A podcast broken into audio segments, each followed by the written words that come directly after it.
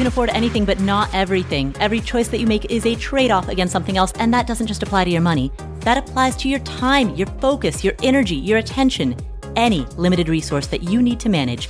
Saying yes to something implicitly means turning away other options. And that opens up two questions. First, what matters most? And second, how do you align your decision-making and your actions around that which matters most? Answering these two questions is a lifetime practice, and that's what this podcast is here to explore. My name is Paula Pant. I'm the host of the Afford Anything podcast, and today, Dr. Reza Abraham joins us to discuss a framework for taking greater control over your career and your life. Dr. Abraham received his MBA from the MIT Sloan School of Management and then did a PhD specializing in people, change, and knowledge transfer. Since then, he has worked internationally as a leadership consultant. Born and raised in Iran, he currently resides in Kuala Lumpur, Malaysia, and he works with organizations worldwide on issues related to personal development, leadership, and managing change. He is the author of a book called In Control, which presents the framework of one core, 3 cornerstones, and 12 pillars that support the notion of taking a greater degree of control over your career and your lifestyle. Given that so many people in the Afford Anything community are interested in financial independence and early retirement, that so many people are interested in a midlife career change or a midlife life change, in radically shaking things up and disrupting the status quo. Given that shared interest among this community, my hope is that Dr. Abraham will present a framework that might help many of us think through some of these career and lifestyle changes that we hope to achieve. Enjoy this conversation with Dr. Reza Abraham. Hi, Reza. Hi. Thank you for being here. It's really a privilege to be here with you. Thank you for calling us. I appreciate that. You write about a systematic way to take control over your life, your work, your career. During our next hour together, I'm looking forward to going through the specific actionable tactics, that systematic approach to taking control of your life. But before we do that, I'd like to first start with what you describe in your book as the core of taking control, which is consciousness. Can you describe what you mean by that?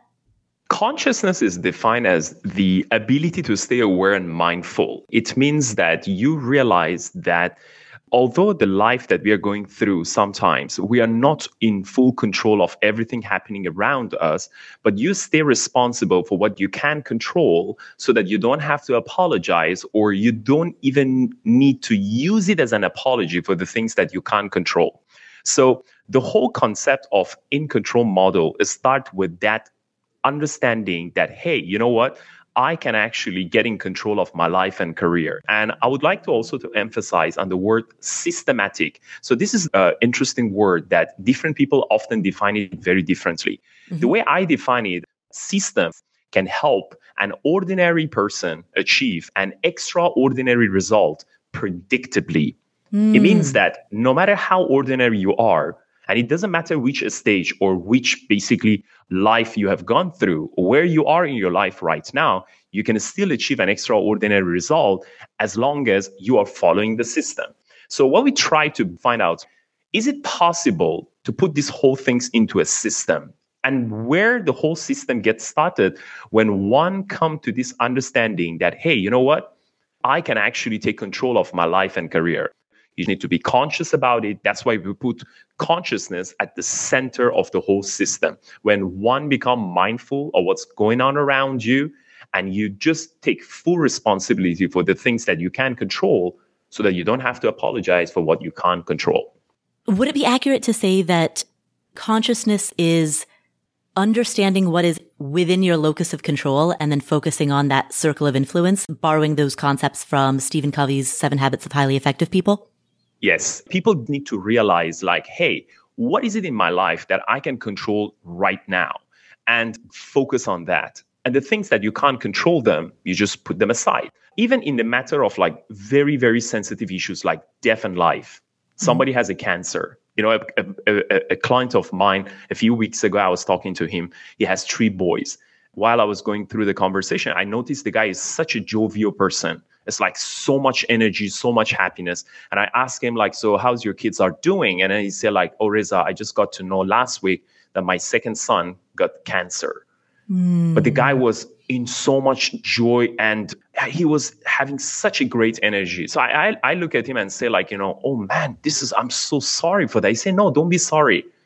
I'm just focusing on the things that I can control right now. When I'm in front of my son, I smile, I'm jovial, I'm giving him a lot of good energy. But you know what, Reza? When the door closed, I'm crying because I want to make sure that when I'm with them, I just focus on the things that I can control.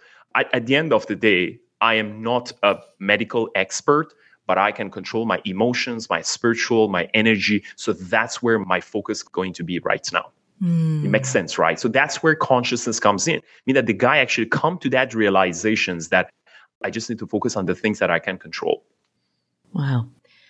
And that's a powerful example. Thank you for sharing that. Starting from the core of consciousness, you then describe 3 cornerstones and 12 pillars. I'd like to talk about all of those, but before we do, can you first describe what is the difference between a cornerstone and a pillar conceptually? So the first one, the first cornerstone, it's contentment, which is basically, it's all about living a life that you don't regret. You don't leave anything behind. And that is basically in a typical definition, I think the closest one we can put it as in happiness. So it means that whatever you do in your life, whatever you do in your career, if you are not happy, it means nothing. And that is exactly the definition of the in control life as well. I define the whole in control model as when you love what you love who you do it with, you love who you do it for, and you love how you do it. It means that there is an element of contentment in every aspect of your life and career. So that's the first cornerstone. All right. So contentment is the first of the 3 cornerstones. Before we move to the other 2, are there any specific actions that a person can take in order to increase the level of contentment in their life? Okay, so the best way to reach to the contentment, based on our understanding, was gratitude. It means that you realize that, hey, you know what? I just need to be happy with what I have right now. But that doesn't mean that you settle for mediocrity or being an average person. You know, meaning that if you, I'm sure you're familiar with the Carol Dweck job, that, you know, growth mindset.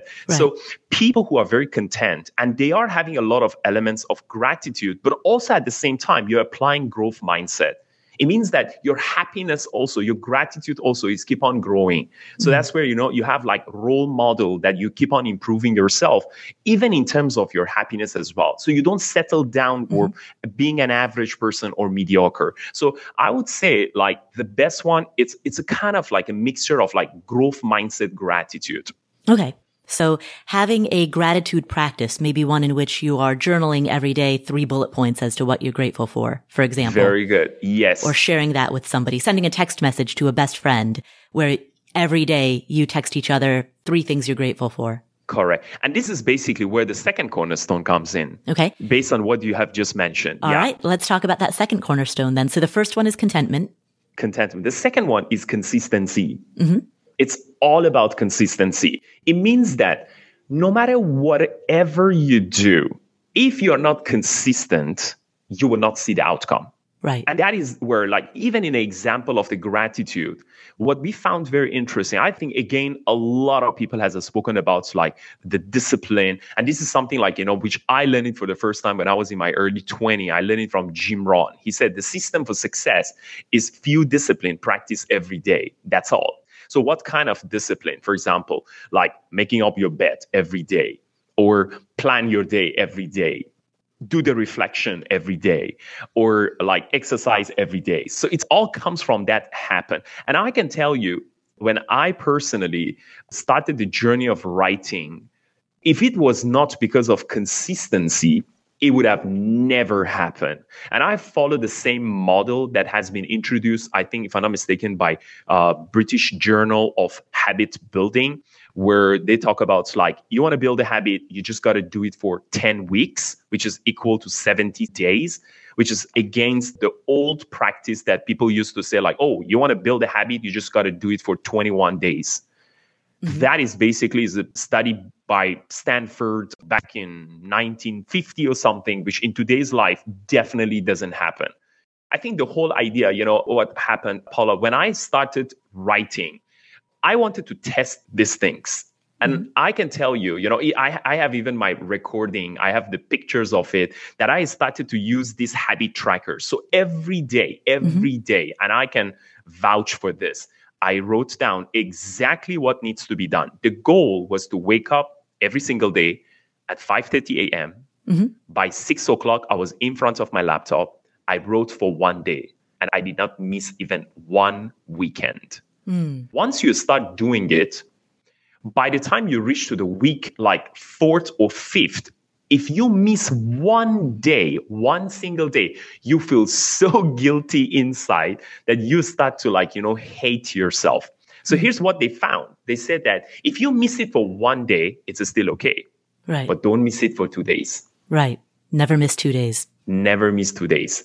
So that's where the consistency comes in. So anything, any pillar or any habit you want to do it, you want to build the consistency, the best way to do it is apply 10 weeks, 70 days, just go for it. And here's the most important part. Right. Now, in your book, you talk about some other tactics that can help a person solidify a goal that they're trying to reach. So for example, be incredibly specific about exactly where and when you'll do it. So in the example that you shared, it was writing at precisely 6 a.m., which required waking up at 5:30 a.m. So you had specificity in the where and in the when. The where is at your computer. The when is 6 a.m. Exactly. Yeah. That is a very important one. So here's what we found is that if you are not doing that, if you just say, you know what, I'll just wake up, let's see how, you know, so you will always find some excuses of just simply not doing it. So it's very important to make sure you are super clear with yourself exactly when you want to do it, where you want to do it, how you want to do it. That's why I say like a daily tracking system basically is a must. The first cornerstone you talked about is contentment. The second is consistency. Where this is leading is that with consistency, you can often reach that third cornerstone, which is conversion. Yes. How do you define conversion, and specifically what can a person do tactically in order to increase their conversion results? Conversion is the third cornerstone to build an in-control life. And what is the definition of the conversion? It's basically is your ability to stay ahead of progress. We don't want to use the word change because change will always trigger the negativity in people. People often don't like to change, but they love to progress. And the way we define conversion, it basically, in a simple definition, is all about growth. It means that whatever you're doing, if you're not growing at the end of the day, if you're not getting better at the end of the day, it means nothing again. We call it destination disease. So sometimes when we are living our lives, at some point we start thinking like, you know, oh man, I already settled my car. I already settled my house. My life is in order. If they have kids, you know, the kids already start to go to school, go to university, get a job, right? So at some point they just stop growing. We have seen many people that they are living, but they are not really alive. You know, they are not growing at the end of the day. And that's exactly the very first step that you realize that a person, his growth journey has just stopped. And there are many studies in this area. I think the best person who has done a fantastic job in this area is Dr. David Buss, who is one of the top 10 cited psychologists on earth. He's also the founder of evolutionary psychology. So he found out that once people cross the age of 25 or 30, our growth journey slow down a lot. Our learning agility becomes super slow. And if you are not reading, if you're not listening to podcasts, if you are not intentionally put yourself in an opportunity to grow, you can simply stop. And we have seen a lot of people like that, mean that the stuff that they're talking about, it's like, you know, it's stuff that they learn it actually back in like, you know, the school time. There is a study that they have done specifically. One of the country in Asia, they did a study that 83% of their adult, once they graduate from university, they don't even read one book. This is where exactly the whole journey of like growth gets started. And that is our third cornerstone. In your book, you also mention 5 questions that you methodically ask yourself each day to make sure that you are growing, you're progressing in an intentional direction. Can you review what these 5 questions are and discuss the practice of methodically asking yourself the same 5 questions each day, setting up some type of trigger that sends these questions to you each day? I picked up these questions in my own growing up as a child. My dad used to ask us these questions whenever he picked up from the school. Not all of them, but he has these very simple questions that every time he picked up from the school, he asked us these 3 questions. What did you learn today? Mm-hmm. The second one was, what did you laugh about today? Mm-hmm. And the third one was, what did you love about today? Mm-hmm. So he never asked us that typical question of, how was your day? Great. And the conversation just end there. He put it specifically, what did you love? What did you learn? What did you laugh about today? Mm-hmm. So when I grown up, these questions, of course, evolve. And these are the 5 questions that, Paula, I ask myself every single day at 9 p.m. Specificity again. Exactly, a specificity. You have to be specific. So what happened is that I have 2 boys. 8 to 9 p.m. in my calendar has been blocked that I am not going to check my phone. I'm not going to get distracted by anything. And I specifically play with my boys. So I play with them. They put to sleep. At 9 p.m., my calendar goes and I do my 5 to 10 minutes reflection every single day. This is what I have learned from John C. Maxwell. He said that experience does not make you wiser. Most people, they think like when we get older, we are getting wiser, but that's not really true. So what makes us wiser is the evaluated experience that you have on a single day. So at 9 p.m., I have my phone. I'm using basically this app that exists almost in every phone, Keep Notes. So I have my daily reflection. I open that up and these 5 questions are there. So the first question that I ask myself, so what did I learn today? As simple as that. It could be something related to your life or it could be something related to your work. And once you do it for a couple of days, you realize like your brain becomes so quick, so agile to pick up what's the most important things that you learned today, because we are constantly absorbing. The second question is that what did I love about today? And that is very important. So it could be, for example, like, you know, I receive a compliment from someone or I have gone through some experiences which was awesome and I love it. So I note it down. So that will help you basically to stay content. The third one is like, have I managed to achieve my goals today? So how do I track that? In the morning, again, at 8 a.m., I always do my planning. So what I do, I would just write down, I don't call it to-do list. I call it as the big wins for today, the big wins. And I often identify 3 to maximum 5 things. So how do I do that? Is that I always ask myself that like, what's the most important things basically to do for today, which is very impactful. Then at the end of the day, I just check the goals that I have, the 3 to 5 things, have I achieved them or not? If not, it will automatically go for tomorrow. And the fourth one is like, what would I like to learn for tomorrow? This is basically to give myself that growth journey because I'm constantly growing. I need to get better. And finally, this is basically the grateful questions. It's like, what am I thankful for today? Which this is something that I ask the same question, even from my 2 sons before they go to sleep too. Which relates back to that gratitude practice that we talked about for the contentment point. Exactly. These are some of the things that, Paula, people need to really, really learn it and establish it for other people in earlier stages.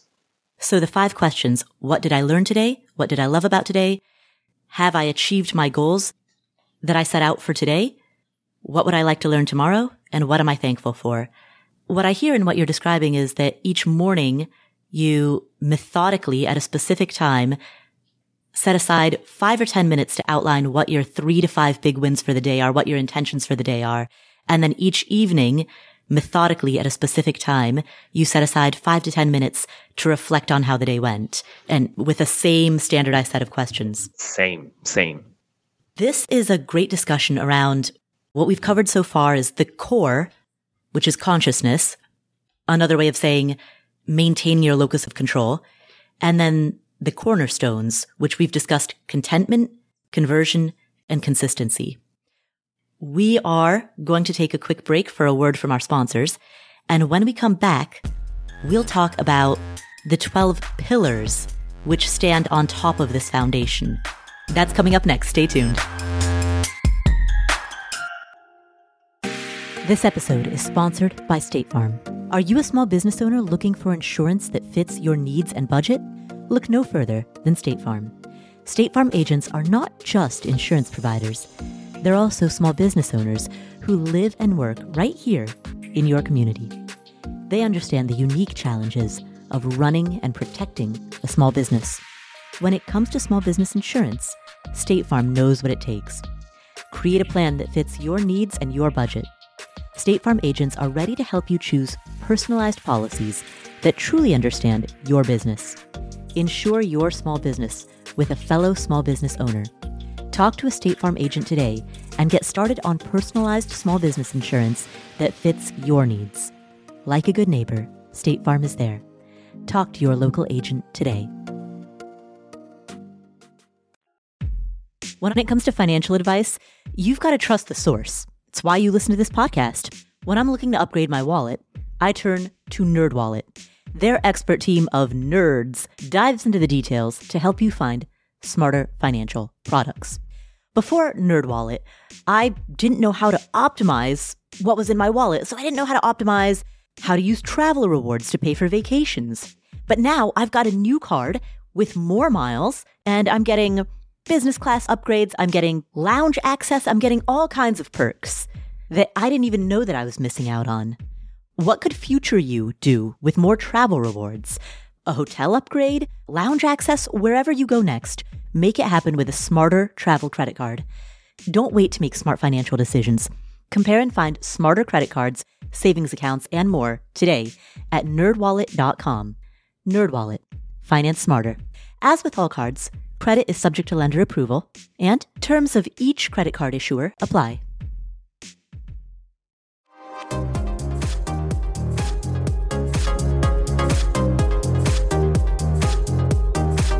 And we're back.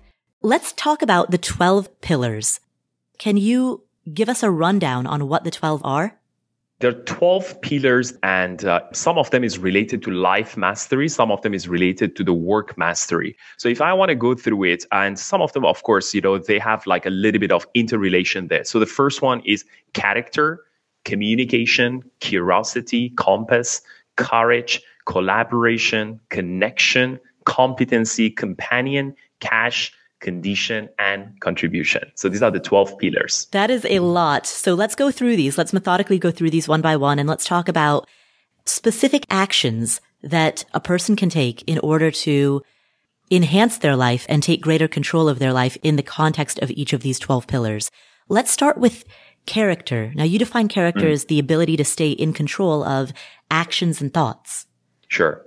How can a person put that into practice, particularly given that it's human nature to have obtrusive or unwanted thoughts, and it's human nature to notice in hindsight that you've just been procrastinating on social media for 45 minutes, even though that was not an intentional action? Sure. So let's first of all define what is character. And most people, they define character, behavior, traits, personality as pretty the same. But the way I put the word character is that who you are when no one is watching you. Mm-hmm. When you're alone, like you're going to the hotel, they give you two cards. And then when you want to exit from the hotel room, most people, they just leave one of the cards there. And they don't do that at home. They leave the lights on, they leave the aircon on. So the key difference between character and the other definitions like behavior, traits, and personality is that character, it's pretty much who you are as a person. And sometimes even your parents don't know about you. Your family members don't know about you. You're alone. This is what Billy Graham said. He said, when your wealth is lost, nothing is lost. When your health is lost, something is lost. But when your character is lost, everything is lost. So character is mostly formed in the first 25 years of our life. And that's very important to understand that. Once you cross the age of 25, the only way to change someone's character is often to go through a massive trauma, or they're going through a life learning lessons in a long period of time. You have been influenced by someone. So it means that We can't do anything about someone's character if he or she personally don't make a decision to change themselves. Mm-hmm. That's why character often is very, very difficult to change. So only when one person comes to that realization that I want to upgrade my character, they make a decision, then only they will make a decision to do that. So let's say that a person who's listening to this podcast wants to upgrade their character. They want to be a better person, a spiritually, ethically, morally better person 3 months from now than they are today. What specifically can they do in order to improve their character? There are a couple of lessons that we can go through. See, every one of us, we go through some massive pain in our life. Mm-hmm. And there are certain things that we don't like it. And we don't want that things to happen again and again.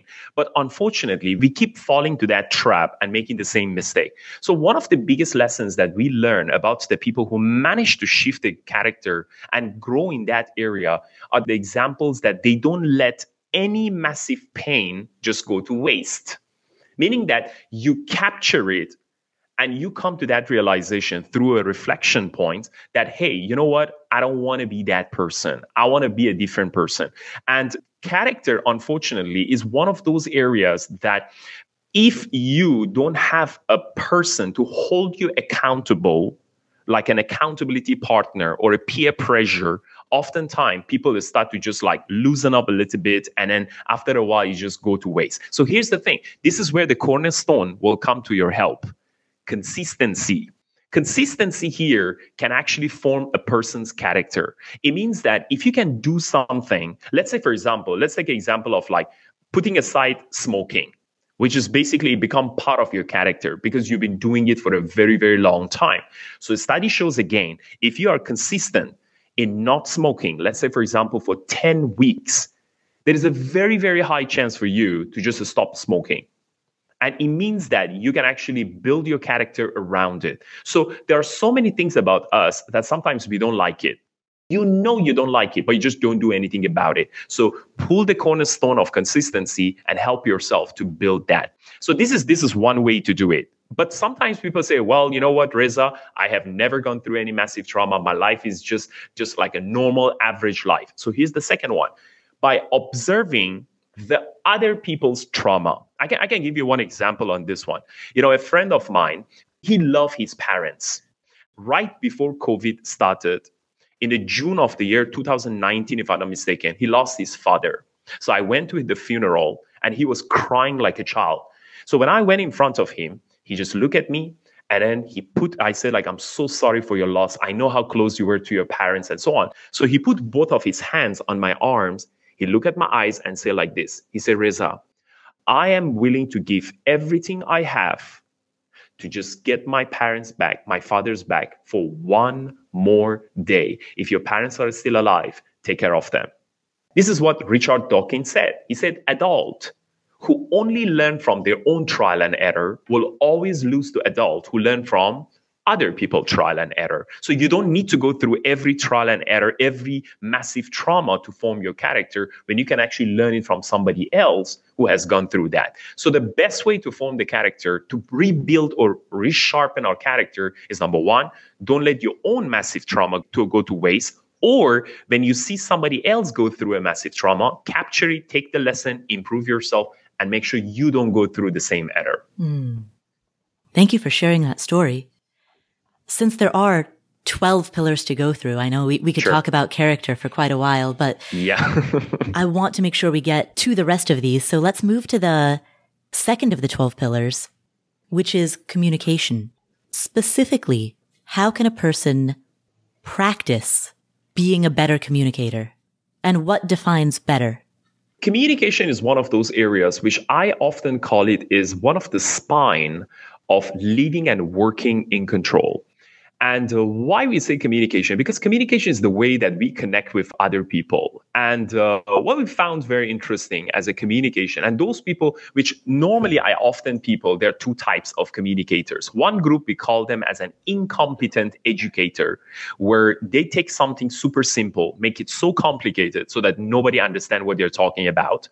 And there is a group of people, we call them as a professional communicator, are the people who can take something super complicated, make it so simple so that everybody can understand. And that's the goal. So communication is all about simplicity and making sure it's understandable. But I would like to adopt the best way, which frankly speaking, I believe that the entire communication starts with the listening. And when I say listening, I'm not talking about listening to reply. I'm talking about listening as in coaching type of listening. Right. The listening that it involves of understanding the person, you're trying to empathize, and you got to be really, really good at listening, which listening sits by itself at the center of becoming a likable person, someone who people love to talk to. And so how can a person put that into practice? In terms of listening? Right, exactly. Are there exercises that a person can do? Are there daily check-ins? What systematic approach can a person take in order to make sure that this is not a lesson that just goes in one ear and out the other? Exactly. There is a very basic way to do it, is to ask the people around you, am I a good listener? As simple as that. Sometimes it could be your wife, your husband, it could be your colleagues, which basically you are creating that Johari window for yourself. The parts that you don't see about yourself, but other people can see. You see, people around us can tell you whether you're a good listener or not. So that is basically a basic which everybody can do it immediately tomorrow. Okay. That's the evaluation. But if you want to do it in a awareness, you create the awareness for yourself. Intentionally, you create the awareness. But if you want to be a professionally improve yourself in terms of listening, the best way to do it is to sign up for coaching. Coaching is the best way. I personally grow a lot in terms of my listening when I professionally went for certification for the coaching. And coaching, it could be anything. It could be professional coaching, like performance coaching, or it could be even a life coaching. You may not want to pursue it as a profession for yourself, but just going through that learning a couple of days, and they teach you how to be a great listener. I mean, listening by, listening with, listening for, there are different types of listening. So professional way, coaching is the fastest, the best way to improve your listening. All right, let's talk about the third of the 12, and that is curiosity. Sure. Curiosity is such an important thing. It's a cornerstone to lifelong learning. How can a person, particularly when they're feeling tired, stressed, how can you generate a spirit of curiosity at the moments when it's just not coming to you? Curiosity, it's a very tricky pillar as well. It's about a desire of the person to know more, do more, and add value to in everything you do. I think the main reason some people, they're just not curious because they're not hungry enough to explore further in that area. It means that, again, if I go back to the definition of the In Control life, you see, when you don't love what you do, you often show zero or almost close to zero curiosity to know more, add value in that things. Yeah. So the first questions that one need to ask themselves is that, do you really, really love what you're doing? I mean, you can be very honest to yourself. And when you really love what you do and you are very passionate about that area, I can bet you that curiosity is not a problem. Because you are naturally, you are in love with what that thing is. And you just simply, you constantly shape up yourself because you don't want to be someone that you don't stuck in that area. So before you answer the question of curiosity, ask yourself, do you love what you do? So choosing the right career. Correct. The way to sharpen our curiosity is simply, first of all, asking yourself, do you really love what you're doing? And once you are in love with what you're doing, you can basically find out exactly what are the areas, where is your creativity sweet spot, and you can just boost it and you can just improve yourself. So the reason you're not feeling curious and in your area is simply because you're not in love with what you're doing. As simple as that. And on the topic of being in love with what you're doing and making the right choices when it comes to your career, that naturally leads to the next pillar, which is your compass. Exactly. Can you describe what a person's compass is and how they can better hone that internal compass? So compass is your ability to make wise decision or great decision and pick the right direction for your life. So it's about decision making and picking the right direction for yourself. So picking the right directions, the only way to fix it is to learn about goal setting. And that is really, really important. This is what we have learned. Success is not accidental. Nobody accidentally becomes successful. It's intentional. And the way to make it intentional is by setting great goals for yourself. And we spoke about like 4 types of goals in the book. And that is like awesome, which is a new way to do it. But the problem, Paula, is not about goal setting. The problem most of the time is about making wrong decisions. And that is something that we found the only solution, I would say the fastest solution to learning how to make great decisions is by finding great mentors for yourself. Because mentors, what they can do is that it's not about telling what to do. It's often about telling you what not to do. And that can save you like years of trial and error. So the way to sharpen our compass is to relook at the goal setting exercises. And the way to make better decisions is by getting great mentors for yourself. How would a person do that? Great question. So first of all, let's ask mentors in what area? Most people, unfortunately, they look for mentors for their weaknesses. And that's very, very interesting. When I started to interview some of these very successful people, I found that all of them, they're looking for mentors only on their strength. Then I asked them, like, so what do you do for your weaknesses? They said, oh, for my weaknesses, I need to go and read books. I need to find like, education material. So you need mentors only for your strength. And that is very important. For your weaknesses, you can read books, you can attend training, you can do a lot of other stuff. Mentors often get bored when they see a person is too far from where they are. So the question here is that how do I find these mentors? There are many types of mentorship. So you can be in a face-to-face basis. It can be finding someone who has already achieved what you're trying to achieve. And that's how it gets started. So the challenge of most people is that all around us, there are people who has already done what we're trying to do, but they're often shy to ask for it. And that's the problem. When you ask not, you have not. And that's the problem of most people. And that shyness and that reluctance to ask, that leads perfectly to the next pillar, which is courage. Correct. Yes. So courage, it's your ability to get out of your comfort zone and do something you have never done before, like asking someone to be your mentor. And courage is a very interesting pillar as well. This is one of the areas that if you are not hungry for getting out of your comfort zone, often you just don't do it. You just stay where you are as a person. And that's for some people, unfortunately, they just simply don't want to do it. They rather stay where they are. And I think the best way to make sure that you are having courage in what you're doing is to build what Carol Dweck talked about it again, growth mindset. Build your growth mindset. It means like fight the mediocrity in whatever you do. Make sure excellent is always your quality in whatever you do. And that's where the courage gets started. And when you are working with a mentor, then you and your mentor together are essentially collaborating on your life. Yes. And that leads to the next pillar, pillar number 6 out of 12, which is collaboration. Sure. So collaboration is the next pillar, which is something that it applies in both areas, life and work. It's like for both of them. And it's simply meaning that you want one person to come to these realizations that, hey, I cannot be a Mr. I or individual player. I need to become a Mr. T or a team player, as someone that anything you want to do and extraordinary things in your life, you got to learn to how to work as a team. And that's the big problem, Paula, because most people, they have an ego issue. And ego is your enemy, especially when you are good at something, you often think like, why do I need to have other people? I just do it myself. And that's a big problem. How can a person then put this into practice? How can someone systematically or methodically be better at being a collaborator?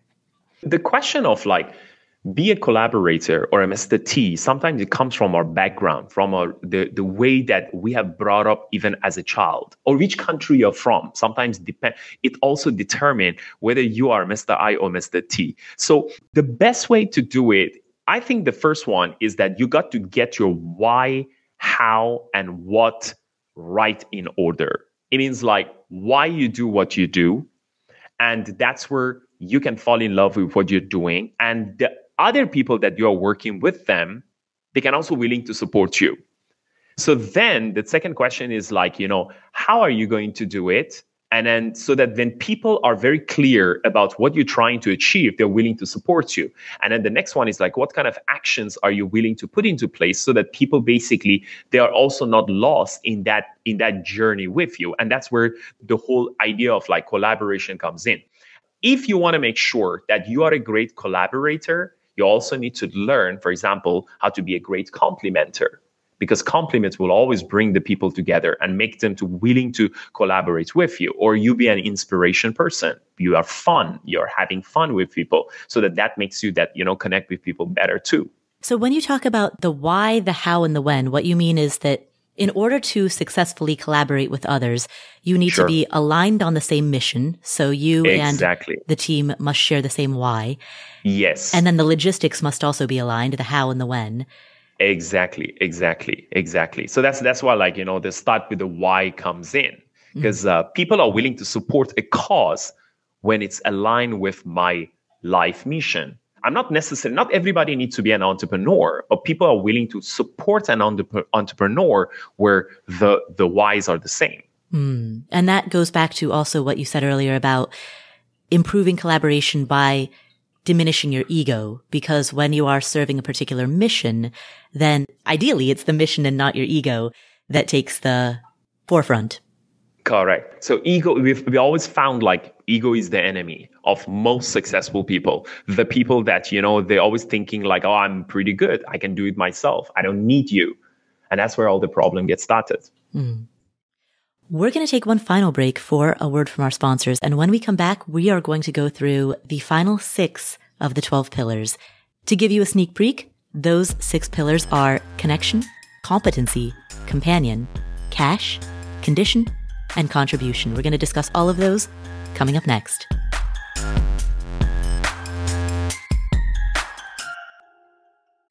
Real quick. Name some super easy choices that you make. For example, when you book a flight, easy choice, avoid the middle seat, get the window or the aisle, right? Maybe at work or at home, there are certain things that you just always outsource, like tech support or a weekly house cleaning. Easy choices. What about selling with Shopify? Shopify is the global commerce platform that helps you sell at every stage of your business, from the time that you launched to the time that you hit your first $1 million in sales. And so whatever you're selling, whether it's tools for real estate investors or accounting workbooks or scented soap or outdoor outfits, whatever it is, Shopify helps you sell everywhere. They have both an in-person point-of-sale system as well as an all-in-one e-commerce platform. And it's the internet's best converting checkout, 36% better on average compared to other leading commerce platforms.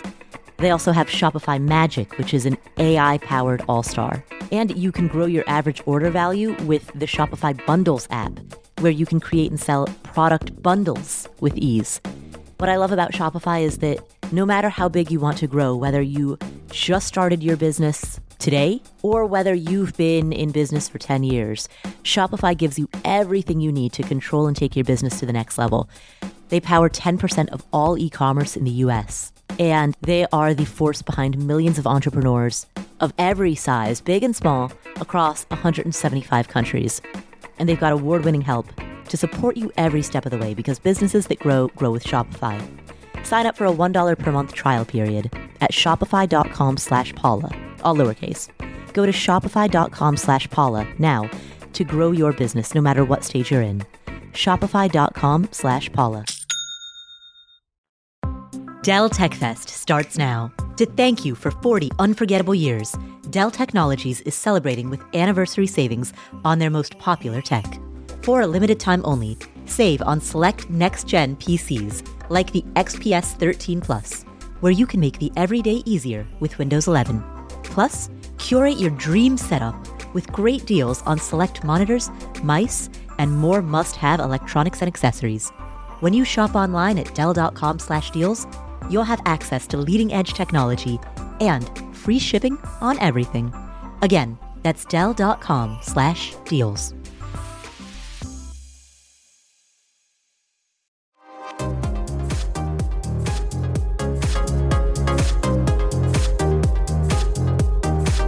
And we're back. We left off talking about the importance of mentors and collaboration. Those seem to be closely aligned with the concept of connection. Can you describe what you mean by connection as a pillar of staying in control of your life and your career, and how a person can deepen the connection that they have with colleagues, neighbors, even acquaintances? Very good. Connection, it's what I call it as the mysterious C. This is one of the pillars that, unfortunately, some people, they are born with it. Some people, they have to do a lot of work in that area. Connection, it's like you meet someone for the first time for 5 seconds. You look at the person and say, I like this guy. And you meet someone for 5 years and you still look at the person and say, I don't like this guy. That is like, maybe the closest word is like chemistry. So connection is your ability of the person to be extremely likable. The closest example is like a sense of humor. Some people, they're just naturally funny, but some people, they are not funny. So how can someone build up their connection? There are many methods in order to build that, besides having that inborn ability. For example, one of the things that we spoke about, it was listening skills, which is part of the communication. And listening proven as one of the best way to make yourself likable. People love to deal with someone who is a great listener. So that's the first one. The second one that I can talk about it right now is be resourceful but humble at the same time. Being resourceful sometimes, it also makes you as an arrogant person so that people do not want to deal with you. Although you know a lot, but they don't want to ask you. So you got to be very resourceful, but also at the same time, keep your ego and arrogance in control. And that's where it makes you extremely likable person. And there are many other lessons which we can talk about in connection as well. We recently had Vanessa Van Edwards on this podcast, and much of what she talks about is how to build connection with someone by being conscious about the social cues that you are both encoding and decoding. So if anyone's interested in more information around building connection, I would refer you to our podcast episode in which we interviewed Vanessa Van Edwards. Let's move to the next pillar, competency. What defines competency? How can a person evaluate their own level of competency? And how can a person methodically develop competency in whatever field they want to improve? Sure. So competency is also one of those pillars which is directly related to your work. I often define competency, your competent level is equal to your confident level. Meaning that the more competent you become, naturally, the more confident you become. And that's it's like one of the key questions that people ask. But aren't there people who have lots of confidence about things they know nothing about? They are not confident. They are just courageous. They are bold to say certain things, but they don't have a lot of content there. So the source of confidence, true confidence, it comes from your competency level. That's why I don't like the whole notion of people say like, fake it till you can make it. So fake it means what? Be courageous, believe in yourself. But you can't stay fake for a long time. You still need to build that competency so that people start to have confidence on you. So the main question here is that if somebody wants to improve their confidence level, they have to improve their knowledge. They have to improve their skill. Otherwise, you just ask a few questions. You already know the person actually is not really good at it, right? So that's where the competency become very important. So one of the best way, which I found it super difficult as someone who has been in the business of consulting education for a long time, is to learn to love your critics. Literally love them, not accept them, receive them. It's about learning how to love your critics and be very open to what they do. You may not agree with whatever they say, but as long as you're willing to improve yourself. So the best way to improve ourselves is often to find out, like, what are the areas and that I can improve myself based on the critics that you're receiving from the people around you. And that is hard. That is very, very hard for most people. How do you distinguish wise criticism from trolling? The best person that I have learned this from was Ryan Holiday. Mm-hmm. So Ryan Holiday, he wrote the book, The Ego is the Enemy. There, he spoke about this whole concept of, like, you know, the different types of criticism. He say, like, ask yourself, what do I want to deliver to my audience? What do I want to deliver in the job that I do? Mm-hmm. If that critics is something, it's against what I'm exactly trying to do, then I don't need to listen to that critic. Mm. So he said, for example, some people, they say that, oh, Ryan Holiday is used a lot of, like, F-bomb in his writing. And I never seen anyone come and tell me that, oh, I love your books because you use a lot of F-bomb. So now I know that I need to put it aside. So I don't need to use a lot of F-bomb. So it means that it's simply ask yourself, if what I'm doing is not adding any value to the job that I'm trying to deliver, it means that that's a good critic. So take it very seriously. If that's something that you are purposefully doing it because you want to add some value or you want to get some attention from the people, then just do it. You don't need to take the critic seriously. Right. For example, with Ryan Holiday, and he's been a previous guest on this show, if a person were to criticize Stoicism and say, hey, I think this is a stupid philosophy, well, you know, he doesn't have to internalize that because he's planted his flag. He knows where he stands. He knows that this is what he believes in. So he's firm in that. Exactly. We don't need to please everybody. Exactly. You know, that's not our purpose here. Right. Let's talk about the next pillar, companionship, picking the right companions. How can a person methodically work at surrounding themselves with the right companions, particularly in situations where they may be new in a field or they may be connecting remotely, those opportunities for face-to-face engagement or the opportunities to meet people who are high achievers in their field may not be present? The way we define the word companion, it's your ability to pick a nice circle for you, which I would love to put it as designing your law of five, the people that you spend most of your time with them. Because those people, you know, I can literally, Paula, sit with someone and ask them, who are the people that you spend most of your time with them, whether face-to-face or even in distance relationship, and you can predict someone's future, you know, because our life is pretty much determined by that. So the way the companion works is always follow the law of average. The life that you're trying to build for yourself, let's take an example of, like, you want to be a rich, successful, goal-oriented person. Mm-hmm. And the people that you're spending most of your time lacking those areas is simply meaning that you're not having the right circle for yourself. That's where the companion and picking the right companion for yourself become very important. So those companions, it could be in your personal life, it could be the spouse, the family members, the friends, or it could be at the office, the people that you're spending most of your time with them, the colleagues, the bosses, the mentors, the coaches, and so on. So finding the right balance in your companion, this is where two of the elements in definition of the living and in control life, meaning that love who you're doing it with and love who are you doing it for, is actually is related to the companion. And that can really ruin our life. That's why this companion is so important. Right. And so if a person who's listening to this is not satisfied with the people that they're spending the most time around, but those are the people who are available in their immediate environment, what can they do in order to change that? This is a really, really a good topic. And I want to put it this way. What is the difference between respect and honor? What's the difference between respect and honor? Honor means I won't say or do anything behind your back that I won't do it in front of you. It means that when I'm in front of you, I will say something. When I go behind your back, I will say the same thing.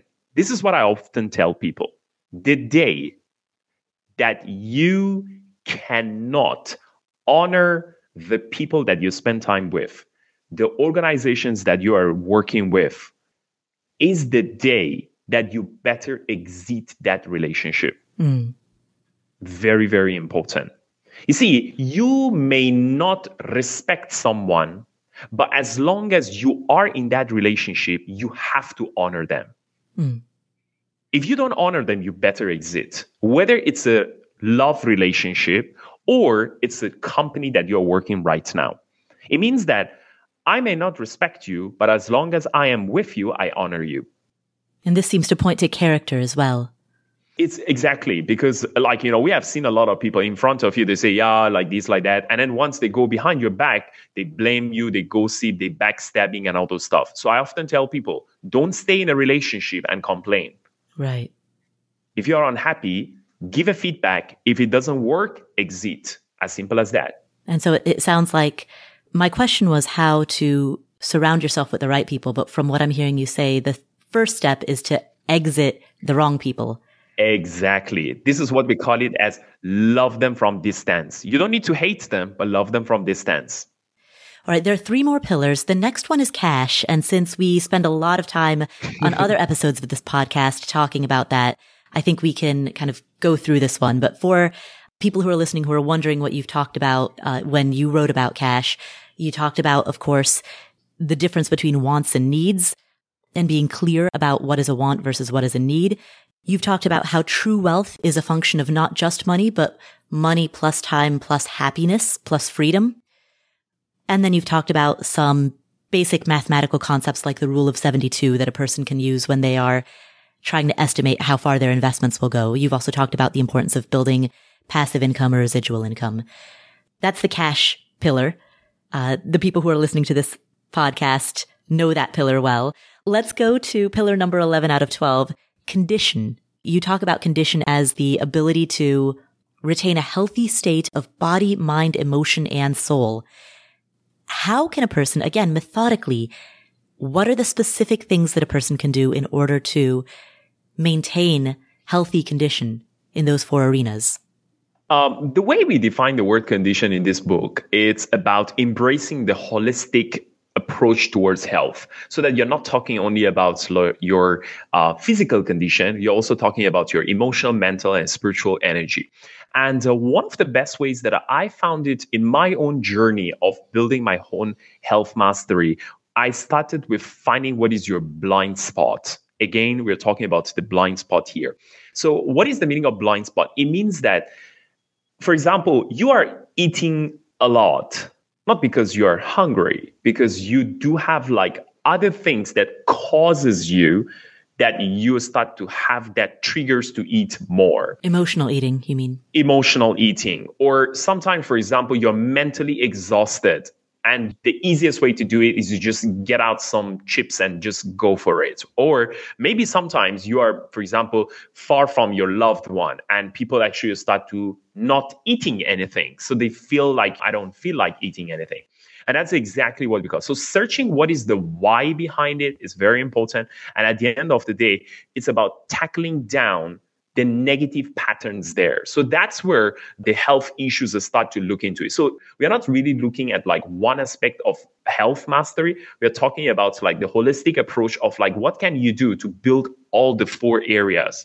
And that's very important because without one, the others won't work. Right. So what I've heard you talk about in the answer that you just gave is intentionality, knowing the distinction between eating for hunger versus eating for emotional fulfillment.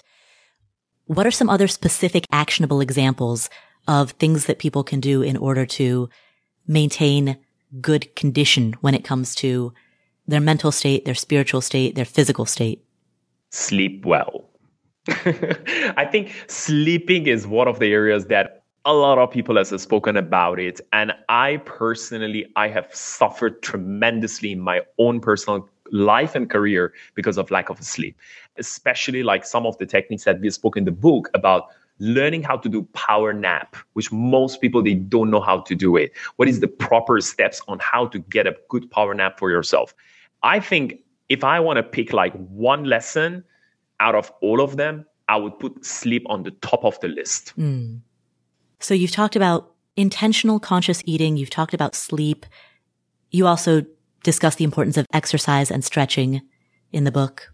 And so all of these are examples of how to improve not just physical health, but also mental and emotional well-being as well. Correct. So the way we are giving there all the actions, I have picked up the things which is going to influence almost the whole holistic health, which is from getting in shape, making sure you eat well, you understand how the calorie works, you understand how to sleep better, power nap, and finally, most importantly, routine checkups. And the checkups also, we are not again talking about like physical checkups.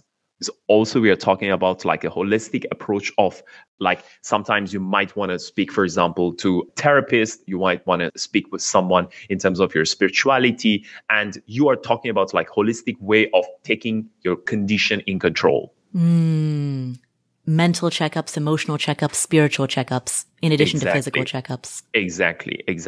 Very interesting. And then the final pillar, number 12 out of 12, is contribution. What can a person do in order to make a greater contribution given the limitations, the parameters of the current job that they may be in or the current life circumstance or financial circumstance that they may be in? The answer to the question of the contribution is always about like how you want to be remembered. We are where we are because of somebody has impacted our life. So the biggest questions that I often ask people in order to find out like, what can I contribute to this world? What is the way to get there? Is to dedicate your time to what makes the biggest difference based on what you are very good at. Every one of us, we can help actually at some point, like whether it's related to helping someone in terms of like finances or teaching something to someone or writing a book or doing something that is really, really helpful. But as long as it makes the biggest difference, because all of us, I think we just need one great product to contribute to this world, you know, which one of my mentors used to say, all you need to do, you just need to put one brick on top of the wall of life. And that's all it takes. So focus your time on the areas in which you can make the greatest contributions, the biggest difference. And a lot of that will be based on skill set. Mostly comes back from there because that's where you can be pretty good at it. What would a person do if they possess a given skill set, but they aren't in a position, a role, a job in order to be able to use their skills in such a way that it makes a positive contribution? Does that mean that it's time for them to seek a different job, to start the process of career change? Or are there other possible answers to that? I will definitely go with the first answer that you gave. If you are somewhere that you are not growing, it means that, again, one of the cornerstone here, right? Remember that you are not growing in that area and you are there just for the sake of like just living paycheck to paycheck. I bet you're wasting your life.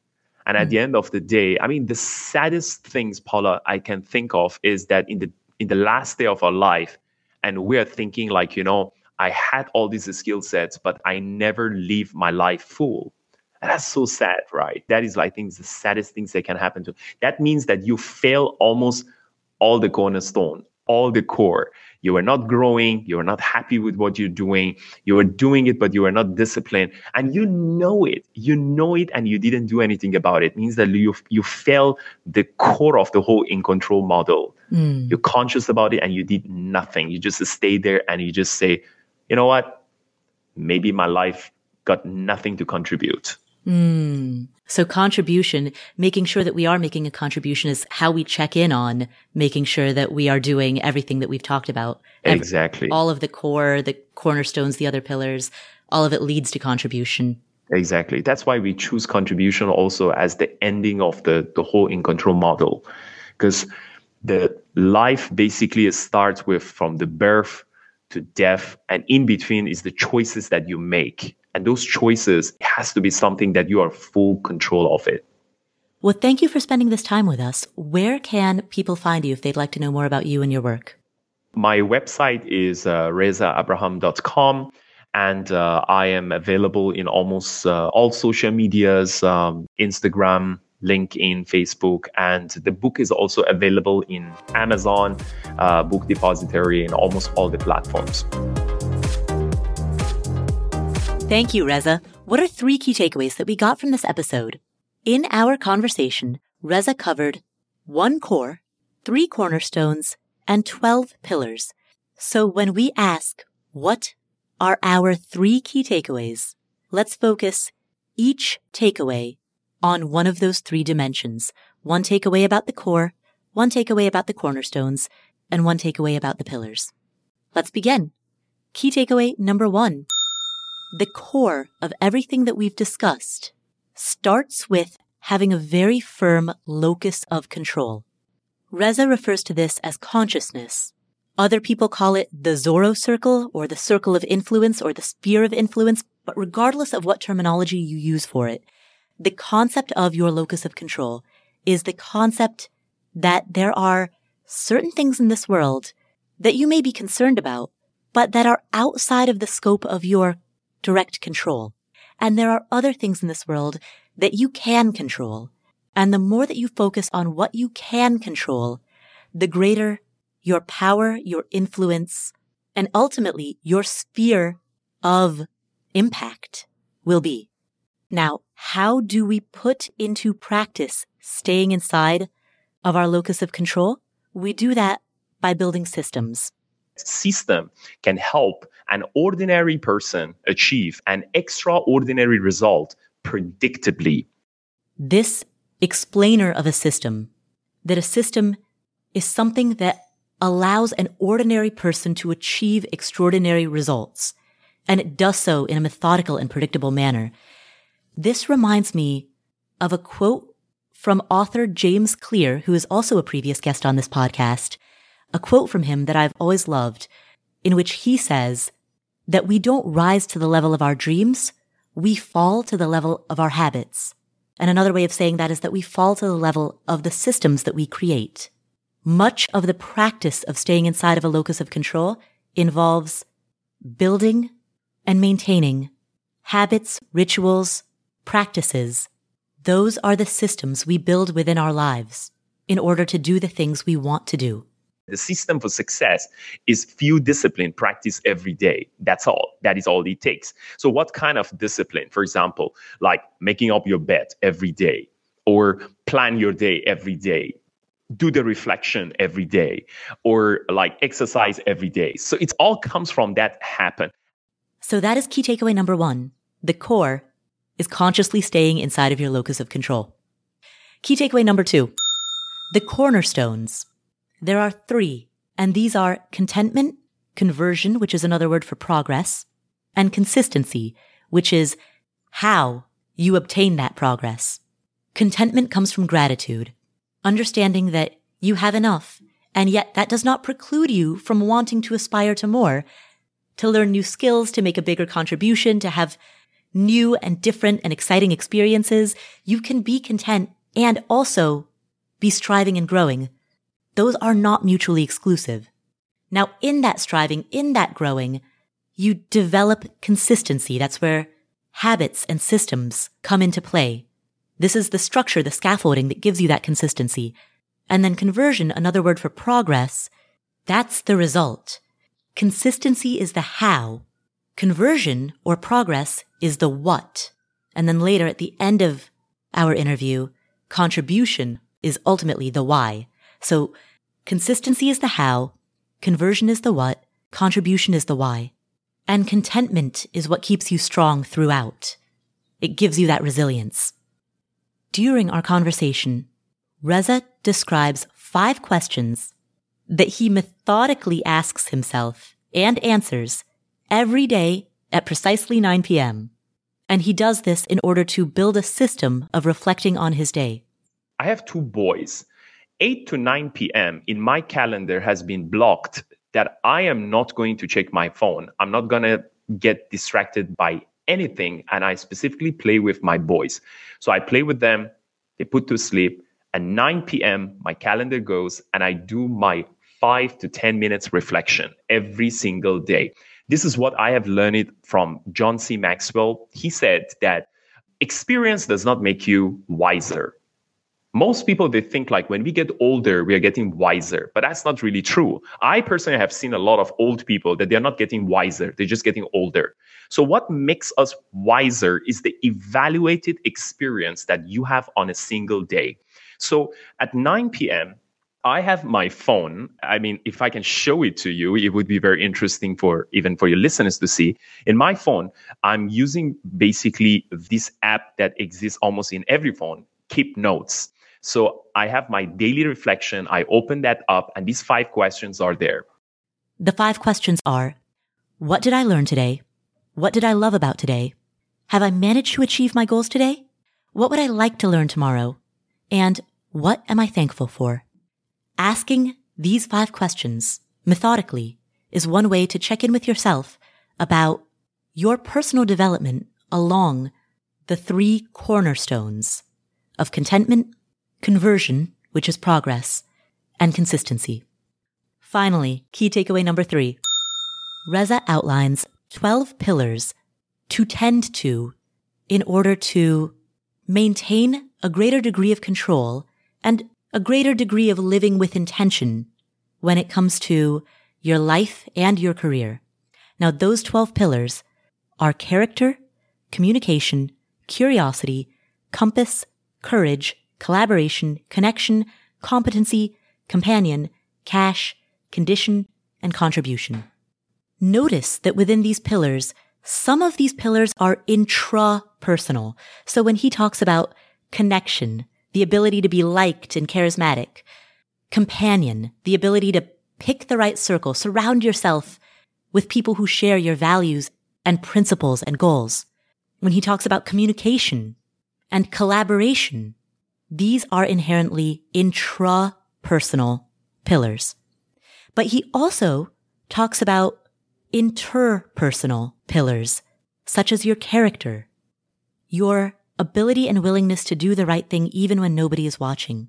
He talks about your condition, having a healthy physical, mental, emotional, spiritual state, and consistently tending to the condition of your body, mind, and spirit.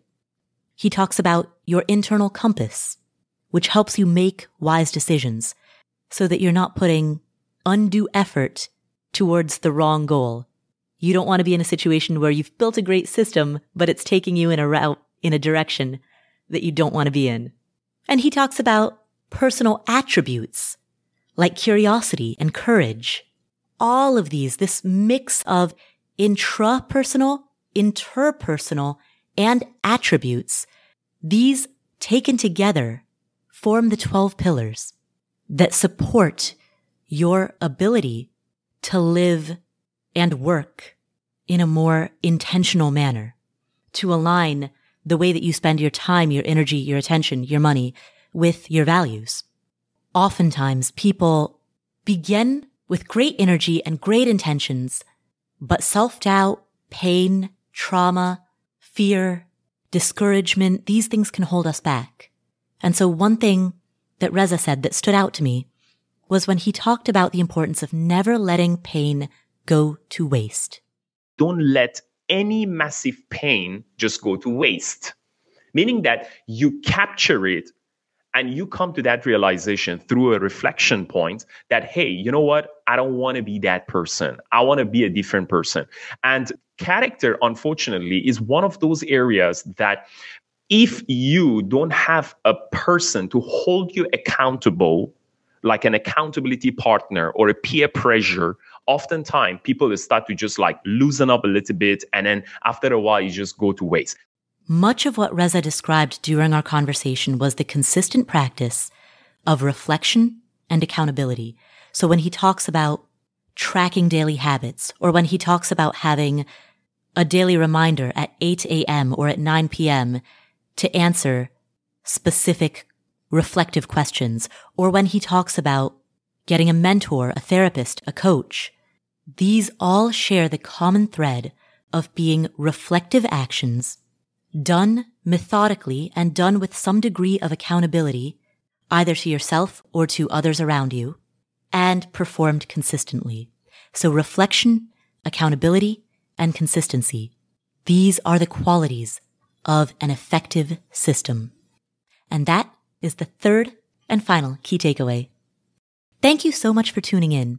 If you enjoyed today's episode, please share it with a friend, a family member, a mentor, a coach, a neighbor, a sibling. Share it with someone you know who you think could benefit from something that we talked about today. Please also open up whatever app you're using to listen to this podcast and leave us a review. These reviews are incredibly helpful in allowing us to book fantastic guests. And while you're in that app, please make sure that you hit the follow button so that you don't miss any of our amazing upcoming episodes. Thank you so much for tuning in. My name is Paula Pant. You can find me on Instagram at Paula Pant, Paula Pant. If you want to chat about today's episode with other members of the community, go to affordanything.com/community. And don't forget, we have a book club. You can join that by going to fable.co/affordanything. That's fable.co/affordanything to join our book club, in which we read books written by people who have been guests on this show, including, among others, Morgan Housel, James Clear, Dr. Susan David, Ken Honda, and many more. Thanks again for tuning in. My name is Paula Pant. This is the Afford Anything podcast, and I will catch you in the next episode.